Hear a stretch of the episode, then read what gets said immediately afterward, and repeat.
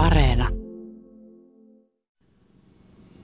Työt ovat käynnissä Hietaniemen hautausmaalla. Paikkoja pidetään hyvässä kunnossa ja täytyy sanoa, että näin syyskesällä tämä hautausmaa ja takana oleva taiteilija Kukkula, ne ovat oikeastaan Arto kauneimmillaan. Sitä mä sanoin, kun me tänne tultiin, että, että tuota näin, kun luonto on vehreimmillään, vaikka syksyä kohti kallistutaan, niin Hietaniemikin elää kauneinta kukostavinta aikaansa ja haudat tulevat sieltä hyvin esille tuon kaiken vihreyden keskeltä. Taiteilija Kukkula on todella tuossa vieressä ja sitten tuossa on Karjalaan jääneiden vainajien muistomerkki ja siinä aika välissä on se hauta, mitä nyt olemme tulleet tervehtimään, eli Ilvessalojen perhehauta, jossa on mukana myös yksi suomalainen olympiavoittaja. Niin, kerrassa oivallinen paikka, kun hänen elämäänsä tarkemmin ajatellaan.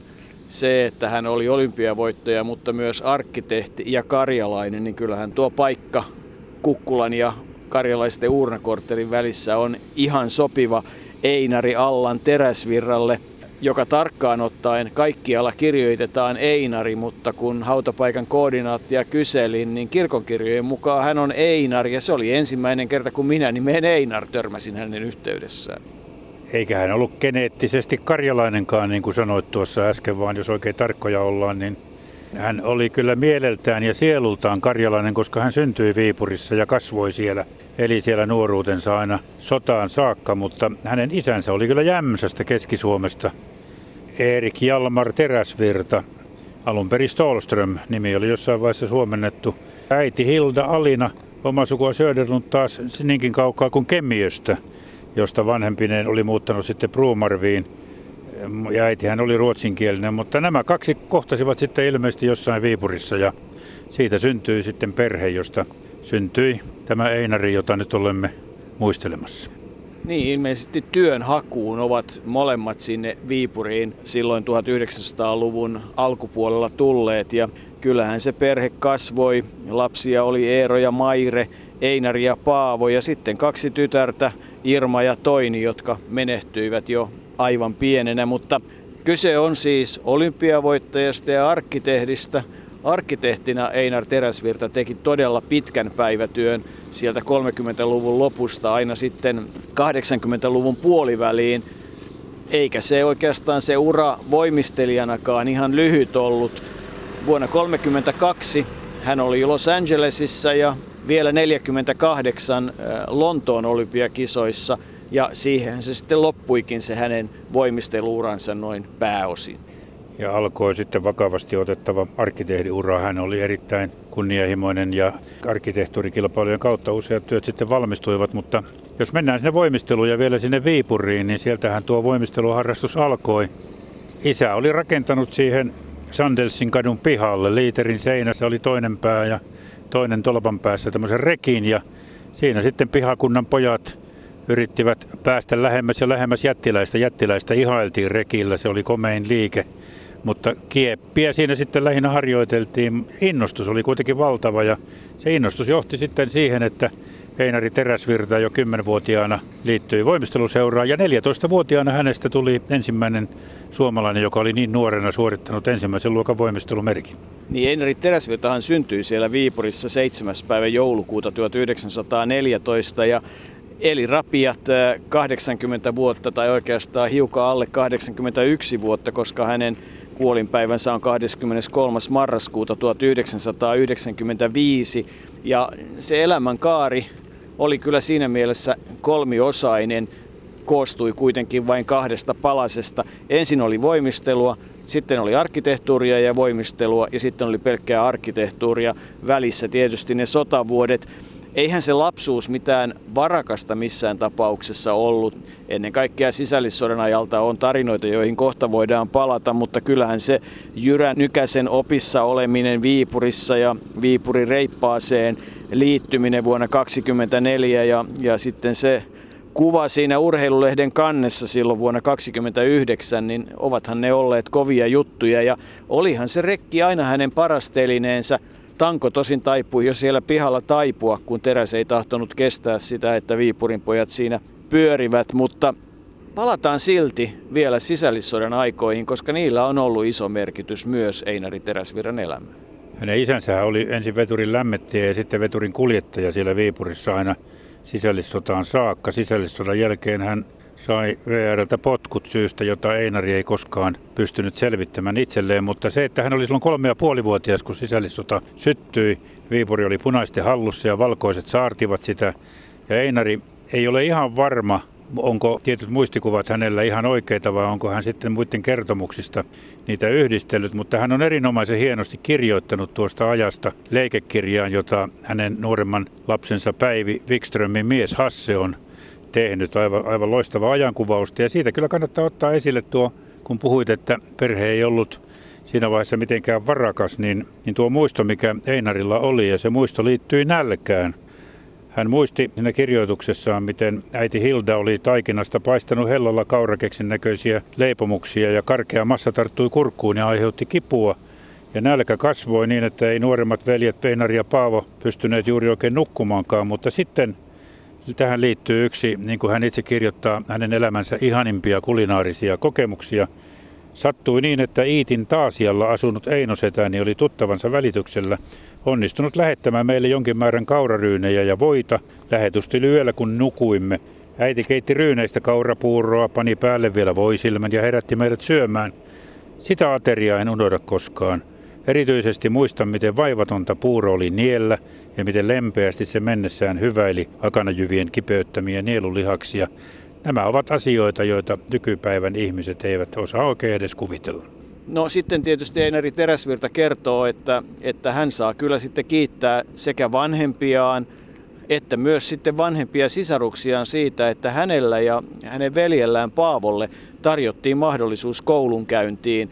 Hän kirjoitti ylioppilaaksi niin myös Paavo ja valitsi sitten akateemisen uran, johon myös tullaan myöhemmin, mutta siihen väliin voidaan nyt ehkä siirtyä sinne vuoteen 1932 ensin huimasti karsintakilpailuja ja, ja sitten paikka olympiajoukkueeseen, pitkä matka Los Angelesiin laivalla 10 päivää ja sitten junalla vielä sinne Los Angelesiin, jossa sitten oli muutama viikko aikaa harjoitella. Ja hienostihan se meni, koska Einari Teräsvirta Hänestä tuli sillä matkalla nuorin kesäolympiamitallisti, 17-vuotias Taitaa muuten olla edelleenkin nimenomaan kesäolympiamitalisti, koska Emma Terho tai silloin Laaksonen talvikisoissa naisten jääkiekossa on saavuttanut mitallin. Mutta että kun se matka laivalla meni New Yorkin kautta ja kun se laiva lähestyi New Yorkia ja olemme monesti pohtineet sitä, että, että mistä niin kuin Einari Teräsvirta sai kimmokkeen ryhtyä arkkitehdiksi – eikä esimerkiksi mennä jumpalle, niin, niin jotenkin lause tuolla matkamuistoissa kiinnitti minun huomiota. Niin, siellä todetaan, että kun oli tultu New Yorkiin, niin vaikutuksen tekivät korkeat rakennukset. Ei puhuta pilvenpiirtäjistä, vaan korkeista rakennuksista. Ja siihen on aika helppo yhdistää sitten se, että mielenkiinto rakennuksia kohtaan – jo 17-vuotiaalla Einarilla oli. Ja kyllähän tuo mielenkiinto säilyi sitten koko elämän. Hänen poikansa Heikki kertoi meille, että aina kun hän vaimonsa kanssa tai lastensa kanssa ajeli autollakin, niin aina siinä rakennuksia katsottiin ja rakennuksiin kiinnitettiin huomiota. Ja rakennuksiahan Einari Teräsvirta nimenomaan piirsi. Vuonna 1933 hän kirjoitti ylioppilaaksi sieltä Viipurista ja 34 pyrki Jumpalle ja pyrki Polille, pääsi molemmille – ja teki sitten valinnan, että arkkitehtiopinnot ovat ne, mitkä häntä enemmän kiinnostavat ja pääsi kertomaan, että ei katunut päätöstä. Oli sitten mennyt kohtelijana miehenä kertomaan päätöksensä Jumpan silloiselle johtajalle Kalle Rikalalle, joka oli, oli tietysti siitä pettynyt ja ennakoi, että tätä te vielä teräsvirta kadutte. Mutta jälkeenpäin isä oli ainakin Heikin mukaan kertonut, että enpäs ole katunut. Sen sijaan veli Paavo, hän valitsi sitten uran voimistelusta ja oli lopulta vuonna 57-67 Jumpan johtaja. Sodat tulivat tietysti vahvasti Einari Teräsvirran elämään. Hän kävi armeijan ja kävi koulun, kävi kurssin 25, jolla muun muassa myöhempi puolustusvoimain komentaja ja kovin värikkään elämänuran käynyt Yrjö Keinonen myös oli. Keinonen oli myös Mannerheimristin ritari numero 91, mutta kyllähän sitten hieno asia ja unohtumaton asia ja pitkään kestänyt asia Einari Teräsvirran elämässä tapahtui vuonna 1935, kun hän tapasi nuoren Sirkku Ilvessalon Revingehedissä siinä parikymmentä kilometriä Lundin kaupungista ulospäin alueella, joka muuten tänäkin päivänä on aivan valtava Ruotsin puolustusvoimien harjoitusalue, muun muassa panssarikoulutusalue. Siellä jumppakenttää riitti. Siellä oltiin voimisteluleirillä ja tavattiin ja nyt Sirkku Ilvessalo, joka eli kyllä huomattava vanhaksi, 101 ja puoli vuotiaaksi lepää tuossa Einarin vieressä ja, ja muun Ilvessalon perheen vanhempiensa kanssa täällä Hietaniemessä. Aika mielenkiintoinen oli se, kun Heikki meille niitä leikekirjoja antoi, jotka eivät ole siis tuollaisia liimattuja lehtijuttuja, vaan aivan tehtynä kirjan muotoon, niin siellä oli kyllä aika loistava valokuva, koska Berliinissä olivat molemmat, sekä Einari että Sirkku. Ei oltu vielä kihloissakaan, mutta seurusteltiin ja Einari oli tietysti voimistelijana mukana toisissa olympiakisoissaan, kun taas Sirkku oli sitten naisvoimistelujoukkueen kanssa Berliinissä tavallaan niin kuin esiintymässä. Ja se on olemassa tuossa leikekirjassa kuva, joka todella niin kuin sitä kyllä kannattaa katsoa. Siinä on suuri joukko suomalaisia naisvoimistelijoita, ilmeisesti kaikki Berliinin kisoihin osallistuneet kansallispuvuissa. Ja siellä keskellä näitä naisia, tyttöjä, seisoo toisella puolella propagandaministeri Josef Goebbels, hymyilee kuten aina, kun naisia on lähellä. Ja sitten taas toisessa päässä tai toisella puolella Adolf Hitler siellä tyttöjen naisten seassa. Ja Hitler on normaali, vakava kuten aina, mutta aika ainutlaatuinen valokuva olkoonkin sitten nämä kaksi henkilöä historialtaan mitä tahansa. Niin rupesin miettimään sitä, että kuinkahan paljon sitten loppujen lopuksi on sellaisia urheilijoita, joiden monemmat puoliskot ovat olleet samoissa olympiakisoissa, mutta oli miten oli. Siis olympiakisoissa ensimmäisen kerran vuonna 1932 ja sieltä joukkuepronssia joukkuekilpailussa Mauri Norma, Ilmari Pakarinen, Heikki Savolainen, Make Uosikkinen ja Einari Teräsvirta. Ja sillä suosikkitelineellään Einari Teräsvirta silloin 32 Los Angelesin kisoissa sai pronssia mutta olisi voinut myös saada hopeaa. Voittaja joka tapauksessa oli Yhdysvaltain Dallas Bixler. Traktorit tuntuvat tekevän ihan viimeisen hyökkäyksen tänä kesänä meidän radio-ohjelmamme vastaan, mutta me emme anna periksi. Niin, siitäkin olemassa erilaisia versioita, miten tuo hopea päätettiin, koska Savolainen ja Teräsvirta päätyivät samoihin pisteisiin. Ja ilmeisesti on se, minkä Einari itsekin kertoi, että Savolaisella oli vielä hevosohjelma jäljellä ja hän luopui sitten tuosta uusinnan mahdollisuudesta ja Suomen joukkueen aloitteesta niin tuomaria annettiin päättää, kenelle annetaan hopea, kenelle pronssi. Siihen aikaan ei jaettu jostain syystä. Ja tuota, Savolainen sitten voitti tuon tuomariäänestyksen 2-1 ja näin Einari jäi pronssille. Mä luulen, että 17-vuotiaalle viipurilaiselle se oli aika kova suoritus oli. Ja tietysti siinä vaikutti se, että Heikki Savolainen oli konkari ja Einari Teräsvirta siinä vaiheessa kyllä joukkueen nuorukainen.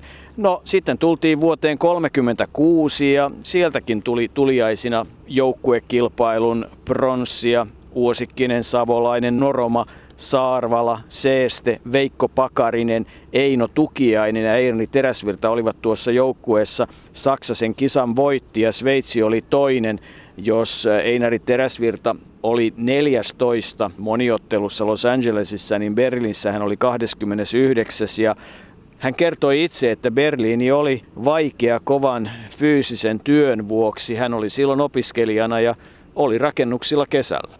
Niin, oli rakennuksilla ja joutui siellä sitten kaikenlaista tekemään ja sai käsinsä kalkkia ja vettä ja tuli kahden viikon harjoitustauko. Ei ne kisat hyvin mennyt, mutta hänen kirjoituksistaan on kuitenkin selvästi havaittavissa, että Berliinin kisoissa hän jo aika paljon kiinnitti huomiota siihen ympäristöön, rakennuksiin ja kaikkeen mitä siellä oli, oli tarjolla. Ja muun muassa olympialaiskylään, joka oli hänelle kumma tuttavuus siellä Joutsen ja Kane ja kaikenlaisia tepasteli pitkin, pitkin aluetta. Ja niin kuin hän kirjoitti, asunnot olivat pitkänpuoleisia rakennuksia, keskellä käytävä, pieniä huoneyksikköjä molemmin puolin. Hän selvästi kiinnitti huomiota rakennuksiin. Hän oli tulossa jo vahvaa vauhtia arkkitehdiksi. Hän oli muuten myös aika taitava uimahyppääjä, joka jäi tuossa sanomatta, mutta sinähän voit Jouko palata siihen, mitä tapahtui vuonna 1931 Viipurissa. Hänellä oli loistava vartalon hallinta voimistelijana ja, ja nuorena miehenä ja hän oli myös rohkea, mikä voidaan päätellä, että pyöri siellä rekillä. Ja hän ei lähtenyt tekemään kilpailuissa mitään kummallisuuksia, vaan teki vaan varmoja hyppyjä ja kas kummaa, kun toiset yrittivät liian vaikeita, niin hänelle kirjattiin Suomen mestaruus, mutta ennen kaikkea hauskaa on se, että ei varmasti moni nykypolvesta muista, että siihen aikaan kilpailtiin myös suorissa kerroshypyissä. Eli kymmenestä metristä tultiin suoraan alas veteen ja, ja, ja ikään kuin kynttilänä alas, mutta eihän se Ilmari Niemeläisenkään olympiaura ihan vaatimaton ollut. Ei, Niemeläinen oli kaksissa kisoissa uimahyppääjänä tuossa sijoilla kymmenen vähän päälle ja voitti Lontoossa kaupunkisuunnittelusarjassa pronssimitalin taidekilpailussa, mutta se mitä sanoin, mitä tapahtui Viipurissa, niin oli nimenomaan se, että Niemeläinen tuli sinne SM-kisoihin kaksi viikkoa ennen harjoittelemaan. Ja siinä innostui sitten tuon Einarinkin, että ryhdy sinäkin. Ja Einari sanoi, että kun ei hän ole paljon hyppinyt, niin Ilmari sanoi, että harjoitellaan. Ja kun harjoiteltiin, niin todellakin helpoilla hypyillä muiden epäonnistuessa Einari Teräsvirrasta tuli ponnahduslautojen Suomen mestari.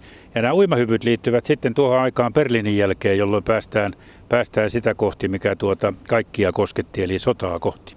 Einari Teräsvirta, hän pääsi matkustamaan vuonna 1939 Monakoon akateemisiin mestaruuskilpailuihin ja osallistui siellä uimahyppyihin ja, ja sinne tuli sitten tieto, että Suomessa olisi liikekannalle pano, jolloin tietysti Teräsvirralla ja muilla tuli kova kiire takaisin Suomeen ja Puolaan ja Stettiniin piti päästä ja se matka on selvästi jättänyt aikamoisen vaikutuksen Einari Teräsvirtaan.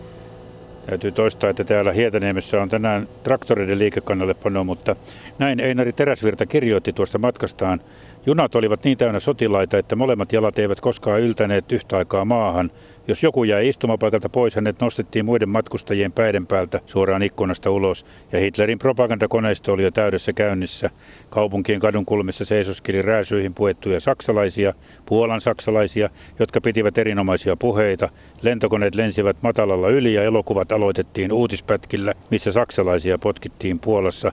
Ei tiennyt uskoako vai ei Teräsvirta kirjoitti, ja kun hän viimein saapui Helsinkiin Stettinistä laivalla, niin Helsingin kadulla myytiin sähkösanomaa. Saksa oli hyökännyt Puolaan.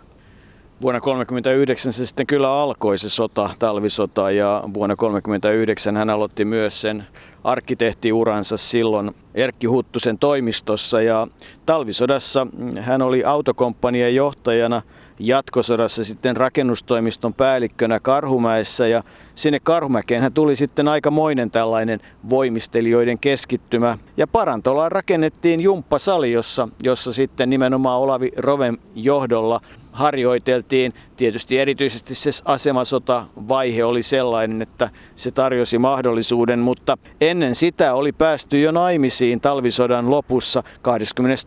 helmikuuta 1940 Einari Teräsvirta ja Sirkku Ilvessalo jo silloin voimistelun opettajaksi valmistunut vihittiin päivän myöhässä. Niin, sieltä rintamalta oli sovittu joku hääpäivä, mutta silloin oli pommituksia ja lunta satoja vaikka mitä, niin, niin päivällä tuota ylkä. Sulhanen myöhästyi, mutta niin vaan vihittiin ja Polevardin kappelissa ja, ja näin sitten syntyi avioliitto, josta tuli kaksi poikaa ja yksi tyttö. Eli Timo syntyi jo vuonna 1941, Heikki sitten 1945 ja Päivi 48, joten kaikki kolme lasta olivat perheessä, kun silloin vielä arkkitehtinä Erkki Huttusen toimistossa työskennellyt Einari suunnitteli omaa toimistoa ja, ja niin lähti vielä mukaan Lontoon olympiakisoihin. Itse hän sanoi joskus jälkeenpäin, että isänmaa tavallaan vaati uhrautumaan ja hän harjoitteli siellä Huttusen toimistossa, teki vaakaa seisoessa ovella ja puhuessaan puhelimeen ja työmatkat teki polkupyörälle ja lenkkiä ja kolmet, kolmesti viikossa voimisteluharjoituksia. En tiedä se kertomus, millä hän itse sanoo vähällä harjoittelulla sinne lähteneensä, niin ehkä se on yksi niitä, niitä tuota esimerkkejä siitä, että kokemuksellakin siihen aikaan pystyttiin menestymään. Einari oli mukana kuitenkin ihan kelvollisesti mukana siinä kultamitalijoukkueessa, josta aina aika ajoin Suomessakin riittää keskustelua. Kyllä riittää, mutta sitä ennen jo perhe oli tietysti saanut ensimmäisen asuntonsa Messeeniuksen kadulla ja sodan jälkeen 45 oli muutettu Lauttasaareen ja Lontoon jälkeen, kun sitten ura loppui voimistelijana ja omaa toimistoa laitettiin pystyyn, niin sitten he muuttivat 50 Käpylään ja myöhemmin sitten 54 rakennettiin se todella komea asunto sinne rantapoluk 7 Munkkiniemeen, mutta Lontoon kisoissa hän oli 12 yleiskilpailussa ja sitten todella se joukkue, joka oli iso ja nimekäs, Veikko Huhtanen, joka muuten oli ehdottomasti kisojen paras voimistelija ehkä. Paavo Aaltonen, Kalevi Laitinen, Olavi Rove, Heikki Savolainen edelleen mukana, Ale Saarvala ja Sulo Salmi. Kyllä Suomessa silloin voimistelijoita riitti, koska Lontooseenhan ei suikaan saatu edes kaikkia niitä, joita sinne toivottiin. Ei sen ajan yksi parhaista, eli Eelis Martikainen menehtyi keväällä ennen kisoja hukkumisonnettomuudessa ja Aimo Tannerin olkapää oli huonona. Tosin Tanner olisi ehkä lähtenyt Lontooseen, mutta silloin oli liittoriitoja ja pakotettiin karsimaan TULn Gunnar Karmaa vastaan ja siinä Karma sitten saatiin paremmaksi ja, ja Aimo Tannerkin jäi pois Lontoosta. No Karma ei koskaan ollut mukana siinä joukkuekilpailussa ja Lontoon jälkeen, kun Sulo Salmi oli vasta 31. 12 ottelussa, mutta kultamitali joukkueessa, niin kyllä TULn puolella sitten jaksettiin ilkkua tälle Sulo Salmelle. He olivat sitä mieltä, että Gunnar Karma olisi ansainnut paikan joukkueessa. Silloin olikin kovia riitoja. Esimerkiksi Heinari Teräsvirta kertoi, että Veikko Huhtanen oli tullut hänelle sanomaan, että hänelle on tarjottu tuhat markkaa siitä, että hän vaihtaa seuraa. Ja Huhtanen ja Paavo Aaltonen muun muassa niin tekivät. Joo, Lontoa se oli hyvä matka siellähän me voimistelimme tuota erittäin hyvin, siis joukkueena nimenomaan tasaisesti. Siellä ei sattunut paljonkaan tommosia, että olisi katkenut liikkeitä tai, tai muuta sellaista. Minä muistan omalta kohdaltani niin, niin ainoa virhe, mikä mulla sattui, oli tietysti mun parhaalla telineellä, eli nojapuilla, jossa tuota haaraheitossa osui jalka aisaan. Ja näin minä sain siitä muistaakseni yhdeksän ja puoli siinä minä tähtäsin kyllä oikein, oikein korkeaseen pistemäärään, mutta näin kävi. Siinä lajissa paitsi se taito ja, ja siitä johtuva lievä vaarakin, niin siinä oli semmoinen esteettinen puoli. Ehkä nämä taipumukset veivät minut voimisteluun. Ja Lontooseen päättyi sitten se elämänvaihe kaksi, jossa oli mukana sekä voimistelua että arkkitehtuuria ja siirryttiin sitten siihen arkkitehtuuriin ja eihän mikään vähäpätöinen arkkitehti todellakaan ole. Töitä aina vuodesta 40 vuoteen 84, joista ehkä monille Helsingissä vieraille Hotelli Marski on kaikkein tutuin, mutta Kalastajatorpan laajennusta, Kalastajatorpan vierastaloa, Joensuun Karjalataloa, SVULn taloa, urheilumuseon laajennusta. Ja tietysti se urheilu vaikutti sillä tavalla, että, että aika paljon uimahalleja ja urheilupaikkoja Einari Teräsvirran toimisto teki. Toimisto, joka parhaimmillaan oli sellainen reilut kymmenen henkeä toimisto, siis ei lainkaan mitätön. Hänen merkityksensä arkkitehtuurissa Suomessa on kyllä erittäin suuria, kun ajatellaan, että hän on tehnyt tämmöisen kaksoisuran kahdella tavalla. Kumpikin niistä yksinään olisi sinänsä jutun arvoinen. Ja vaikka siellä toimistossa oli paljon ihmisiä töissä ja arkkitehtejä, niin, niin kyllä kaikessa Einari Teräsvirta halusi, että hänen kädenjälkensä näkyy, niin kuin poika Heikki meille sanoi, että hän oli hyvin tarkka siitä. Hän piti laatua omasta ja meidän muidenkin mielestä, lastenkin mielestä erittäin korkealla näki vaivaa sen eteen. Hän piti sitä toimistoa aina vuoteen 1986 asti, jolloin siirtyi eläkkeelle.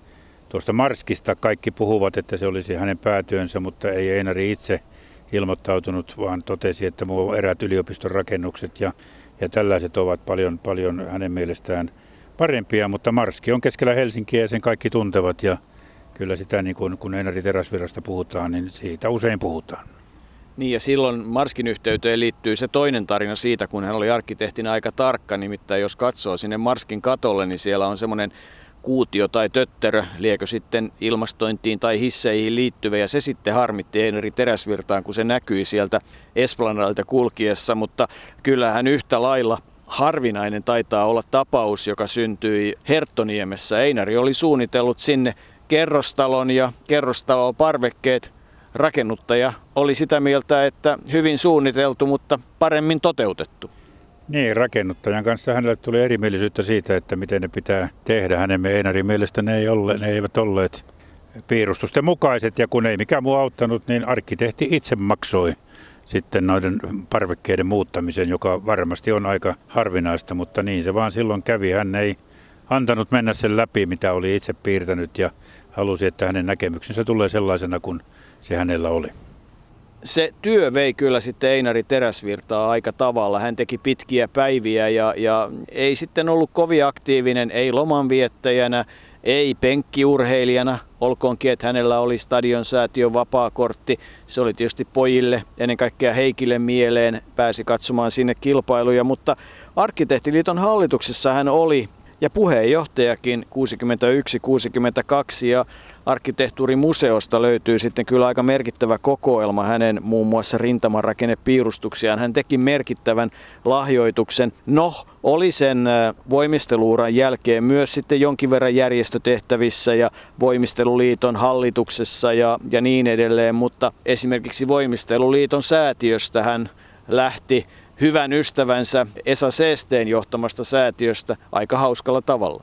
Niin, Esa Seeste oli kuulemma aika tarkka rahasta, eli pihimies oli sitten kysymys hänen omista tai muiden rahoista. Ja e, siellä säätiössä jaettiin aika tavalla rahaa oli, mutta avustukset olivat aina hyvistä varoista riippumatta merkillisen pieniä. Ja Heikki kertoi, että isä kun oli jäsen, niin sai lopulta pihistelystä tarpeekseen ja erosi vedoten korkean ikäänsä. Ja oli silloin porukan nuorin. Eli isällä oli huumoria, oli hyvin elämämyönteinen ihminen, sanoi, sanoi Heikki. Hän todellakin hankki sitten myös kesämökin 50-luvun alusta, tuolla sen nimeksi tuli Päivinkämmen Suomusjärvellä, mutta niin kuin sanoit, niin arkkitehdin kesäloma oli sitä, että hän vei sinne kesäkuussa perheensä ja haki elokuussa pois. Kävi pitkillä viikonvaihteilla joskus sitten viihtymässä. Eli kyllä, niin kuin Heikki Teräsvirta sanoi, isä oli arkkitehti ja äiti kasvatti lapset. Kyllä, mutta kyllä se liitto ilmeisesti kaikista päätellen on ollut hyvin onnellinen ja harmoninen ja toista kunnioittava. Mutta et oma mielenkiintoisa liittyy tietysti siihen, että et jos kysytään suomalaisia arkkitehtejä, niin kaippa meille tulee mieleen sitten milloin Lindegreeniä ja milloin Saarista ja ennen kaikkea Alvar Aaltoa, joka muuten myös piti majaansa Munkkiniemessä ja näiden kahden kohtaaminen on oikeastaan aika hersyvä osa tätä tarinaa niin tähän liittyy oikeastaan se, että, että kaikki hyvät ystävät Einari Teräsvirralla olivat sieltä voimistelun puolelta. Oli jopa Norjasta, jossa hän oli 30-luvulla muutaman vuoden valmentajana. Mutta sitten Olavi Rove ja Esa Seeste ja, ja SYK jumppamaikka Martti Leskinen, nämä kaikki asuivat Teräsvirran piirtämässä talossa Käpylässä, jossa Teräsvirratkin asuivat jonkun aikaa. Ja arkkitehdeistä ei niinkään löytynyt sitten ystäviä, mutta Aalto oli sellainen, joka sillä kun Munkkiniemessä molemmat asuivat, soitteli ja halusi juttuseuraa. Ja siinä leikekirjassaanhan Einari Teräsvirta on kertonut hauskoja tarinoita Alvar Aalosta, mutta kerrotaan se yhden tarinan selvä clue. 80-luvulla Einari kirjoitti, että maksaessani tänään ostoslaskuni Munkkiniemen talouskaupassa sain takaisin uuden 50 setelin. Siinä komeilee aallon kuva, Maestro hymyilee siinä kaukaisuuteen. En voinut mitään sille, että vähän hymyilytti. Tuskin oli löydettävissä toista niin outoa ympäristöä Alvarille kuin setelin raha. Eli Alvar Aalto ei hänen mukaansa osannut käyttää rahaa, eikä ymmärtänyt sitten tämän rahauudistuksen päälle, vaikka siitä oli jo kymmenenkin vuotta kulunut silloin, kun monesti oltiin tuolla pörssiklubilla hernekeitolla. Niin, kympin seteleitä Alvari löi pöytään ja tarjoilija otti siitä sopivan määrän. Ne olivat rintataskussa ja silloin kun Alvarilla sattui muuten rahaa olemaan mukana. Mutta oli miten oli. Einari Teräsvirran elämä, voimistelua ja arkkitehtuuria, sitä se on ollut sen 80 vuoden ajan ja hänen hautajaisensa ne olivat täällä Hietaniemessä ja ei varmaan ole yllätys, että muistotilaisuus oli Munkkiniemessä ja Kalastajatorpalla ja kyllähän hautajaisiin liittyy sitten se asia, että kun ne olivat kohtuullisen isot hautiaiset, niin kai aivan viimeisten joukossa kaksi kolmen miehen ryhmää toi sinne kukkia ja sanoivat muistosanat. Ja ensimmäinen oli tiistain tennisryhmä. Einari Teräsvirta peräsi aivan loppuun saakka tennistä nelinpeliä ja toinen ryhmä sen jälkeen oli torstain tennisryhmä. Siinä hyvät ystävät jättivät jäähyväiset urheilumiehelle – jonka viimeinen leposia on, niin kuin alussa todettiin, kyllä oivallisella paikalla karjalaisen uurnakorttelin ja taiteilijakukkulan välissä. Siinä makaa ja lepää urheilija ja arkkitehti.